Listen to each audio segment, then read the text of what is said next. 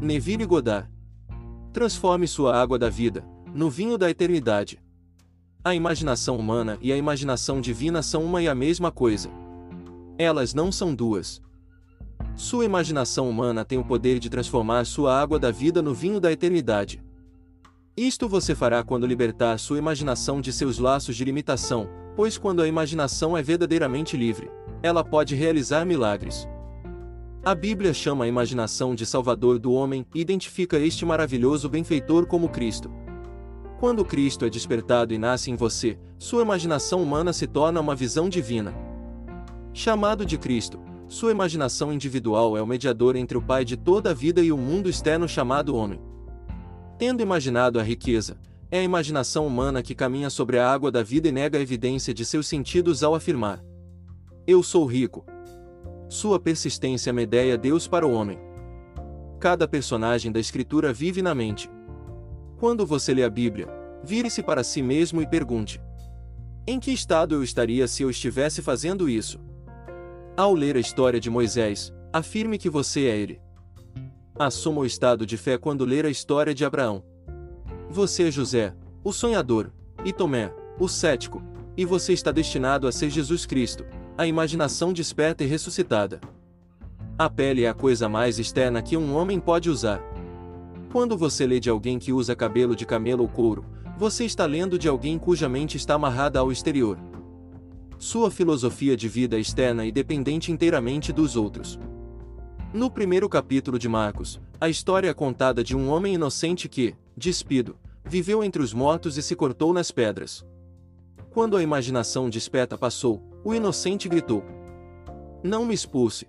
E quando lhe perguntaram seu nome, ele respondeu: Meu nome é Legião, pois somos muitos. Um ser ainda não individualizado em sentido espiritual é inocente, pois não sabe o que está fazendo. Ele é da legião porque tem inúmeros, eu, ou seja, estou doente, sou pobre, estou cansado, sou fraco, e sou maltratado, para citar apenas alguns. Viver entre os mortos e dormir o sono da morte, sua compreensão literal da vida e de sua causa são pedras que cortam e machucam. Mas o homem espiritual tem uma história pessoal. Autodeterminada, um eu pré-determinado. No reino do espírito, ele se torna o que ele quer. Quando a consciência se volta para dentro, o espírito desperta para sua verdadeira identidade. Então, expulsando toda a crença em qualquer causa externa, ele está vestido em sua mente direita e se senta aos pés daquele que os expulsa. Um milagre é apenas o nome dado por aqueles que não têm fé nas obras da fé. A história é contada por um homem chamado Jairo, cuja filha se acreditava estar morta. Mas a imaginação desperta ignorou o pensamento e disse: Não tenha medo, apenas acredite. Chegando em casa, ele perguntou: Por que você chora? A criança não está morta, mas dormindo. Então ele tocou a criança e disse: Eu lhe digo: Obedeça. Imediatamente, ela se levantou e caminhou. Então Jesus voltou-se para os pais e disse: Deem-lhe algo para comer. Cada estado, cada desejo, cada ideia é seu filho. Olhando para o desejo, ele parece estar morto para você, o homem natural. Mas seu espírito, eu sabe que o desejo não está morto, mas dormindo, esperando para ser tocado por sua ressurreição. Com seu desejo, ou criança, tornado vivo dentro de você através do poder do toque, ele deve ser alimentado a fim de provocar seu nascimento. Isto é feito voltando sua atenção para ele. Passemos agora ao segundo capítulo do livro de João, onde ele fala da piscina de Betesda e seus cinco pórticos. A história é contada de um homem doente que espera o movimento da água por um anjo, acreditando que quem entrar primeiro na piscina, após o movimento, será curado. Depois de perguntar a ele se queria ser curado, Avak, N disse: Levante-se, pegue sua palete e caminhe. E imediatamente o homem foi curado, Pegando sua palete, ele foi embora. A palavra Betesda significa Casa da Misericórdia. E a piscina aqui falada é a consciência que deve ser agitada por um anjo, um mensageiro de Deus. Qualquer ideia que você tenha que o anjo, perturbando sua consciência. A piscina é introduzida por uma mera suposição, e agitada enquanto você se banha nela. Eu sou, é sempre primeira pessoa, presente. Ninguém pode colocá-lo na piscina por afirmação. Embora aparentemente impotente, você descansa nos cinco póticos, ou sentidos quando aceita suas evidências e se recusa a mudar sua consciência.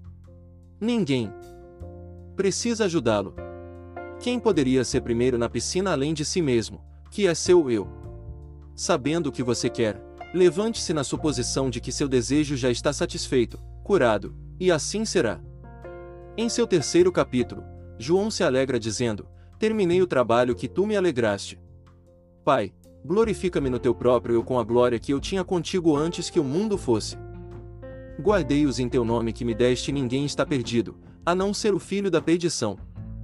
Por eles, eu me consagro para que também eles sejam consagrados na verdade, pois eu habito neles e eles habitam em mim e nós somos um. O trabalho que você se deu para fazer é despertar deste sonho de vida. Tendo assumido as limitações da carne, você despertará para sua verdadeira identidade e se tornará sua própria glória quando o exterior se tornar passivo e o interior, dinâmico. Agora, o filho da perdição é a crença na perda. Sabendo que todas as coisas existem na imaginação humana, nada pode ser perdido. Quando você perceber esta verdade, você não mais acreditará na perda, cumprindo assim as Escrituras. A coisa mais difícil de entender é que não há ninguém fora de si mesmo. Acreditando que os outros precisavam mudar, trabalhei neles, pensando que o mundo seria muito melhor se eles fossem diferentes. Então acordei e me santifiquei, e ao fazê-lo, eles foram santificados, pois eu moro neles e eles moram em mim e nós somos um só. Não há ninguém para mudar, a não ser eu mesmo. Como você controla seus pensamentos e permite que apenas aqueles que se conformam com seu ideal fluam de você, seu mundo se remodelará em harmonia com eles. Lembre-se, você não pode estar ciente de uma falha ou grandeza em outro, se essa falha ou grandeza não estiver presente em você. Remova a falha de seu próprio eu. Coloque a grandeza ali e veja seu mundo mudar, pois ele reflete sua mudança de consciência. No 16 capítulo de Mateus, os discípulos foram questionados. Quem dizem os homens que é o filho do homem? Eles disseram. Alguns dizem João o Batista, outros Elias, e outros Jeremias, ou um dos profetas. Então ele perguntou: Mas quem você diz que eu sou? Simão Pedro respondeu: Você é o Cristo, o Filho do Deus vivo. No momento atual, você pode estar preocupado com o que os outros pensam de você. Mas quando você tiver despertado para sua verdadeira divindade, não importará para você o que os outros pensam. Você saberá por experiência própria que você é o Cristo, o Filho do Deus vivo. Carne e sangue não vos revelarão isto, mas vosso Pai que está no céu o revela. Através deste conhecimento, vocês terão recebido as chaves do reino, e tudo o que vocês ligarem na terra será ligado no céu, e tudo o que vocês perderem na terra será solto no céu. Tendo encontrado a resposta à pergunta eterna: Quem sou eu? Nenhum homem poderá jamais tirar este conhecimento de vocês. Esta sabedoria vem de dentro. Abandone-se completamente a uma experiência psicológica. Se você se tornar um com o estado em sua imaginação, você se levantará e o buço em carne e osso. Sendo isto verdade, a sua é uma viagem da inocência à imaginação para experimentar. Você já é a pessoa que você quer ser. Reclame e amanhã você a exibirá sendo ela. Pelos seus frutos você será conhecido. Se hoje sua vida não é o que você quer que seja, pare de culpar qualquer um, apenas continue trabalhando para mudar seu sentimento de eu e permaneça em seu estado desejado. Persista, persista. Persistir, pois no momento da não reação, as circunstâncias mudam. Nós nos levantamos por uma energia que outros chamam de esforço, pois é preciso energia para agir e reagir. Durante todo o dia. Lembre-se de seu objetivo, identificando-se constantemente com ele. Deixe que suas reações fluam em seu objetivo. Peça uma compreensão cada vez mais profunda daquilo que você acha que agora compreende. Espero que todos tenham um objetivo maior. Não se limite a qualquer livro didático. Pare de acreditar que qualquer homem pode escrever um livro que seja definitivo em relação à verdade. Comece a cavar. Ninguém pode crescer sem superar o crescimento. Uma atitude diferente é a solução para cada problema. Por sua nova direção, atitude, você escapa daquilo que foi enrolado ao seu redor. Não há ninguém para mudar a não ser você mesmo, então comece a mudar você mesmo hoje. Lucas estava falando de você quando fez esta declaração, quando os olhos dele se abriram, eles o reconheceram e ele desapareceu da vista deles. Quando seu eu foi despertado, você encontrará aquilo que procurava, e a crença em um poder fora de si mesmo desaparecerá.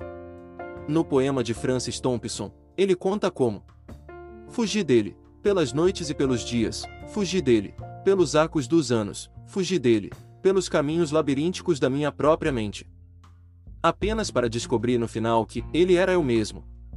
Os olhos do homem são cegos, embora sejam constantemente perseguidos pelo cão dos céus. Ele não pode acreditar na não história da Bíblia, mas continua agarrado às suas pequenas crenças, mesmo não sabendo o que fazer com elas. As pessoas não buscam a verdade, elas procuram apenas apoio para suas opiniões a respeito dela. Mas eu lhe digo: não pense que vim para trazer paz à terra, não vim para trazer paz, mas uma espada. Eu vim para colocar um homem contra seu pai e uma filha contra sua mãe e uma nora contra sua sogra, pois os inimigos de um homem são os de sua própria casa. Quando a verdade chega, coloca um homem em guerra consigo mesmo, pois ele descobrirá que não pode mais consentir naquilo em que acreditava anteriormente. Comece agora e ouça calmamente as palavras que você quer ouvir. Por uma nova direção, internamente, você pode mudar o curso de sua vida e se libertar das prisões de sua mente. Você pode se ver melhor olhando para o rosto de outro, mas não pode julgar quem não despertou do sonho da vida. Vivendo em seu mundo físico, animal, ele reage mecânica e automaticamente como uma máquina.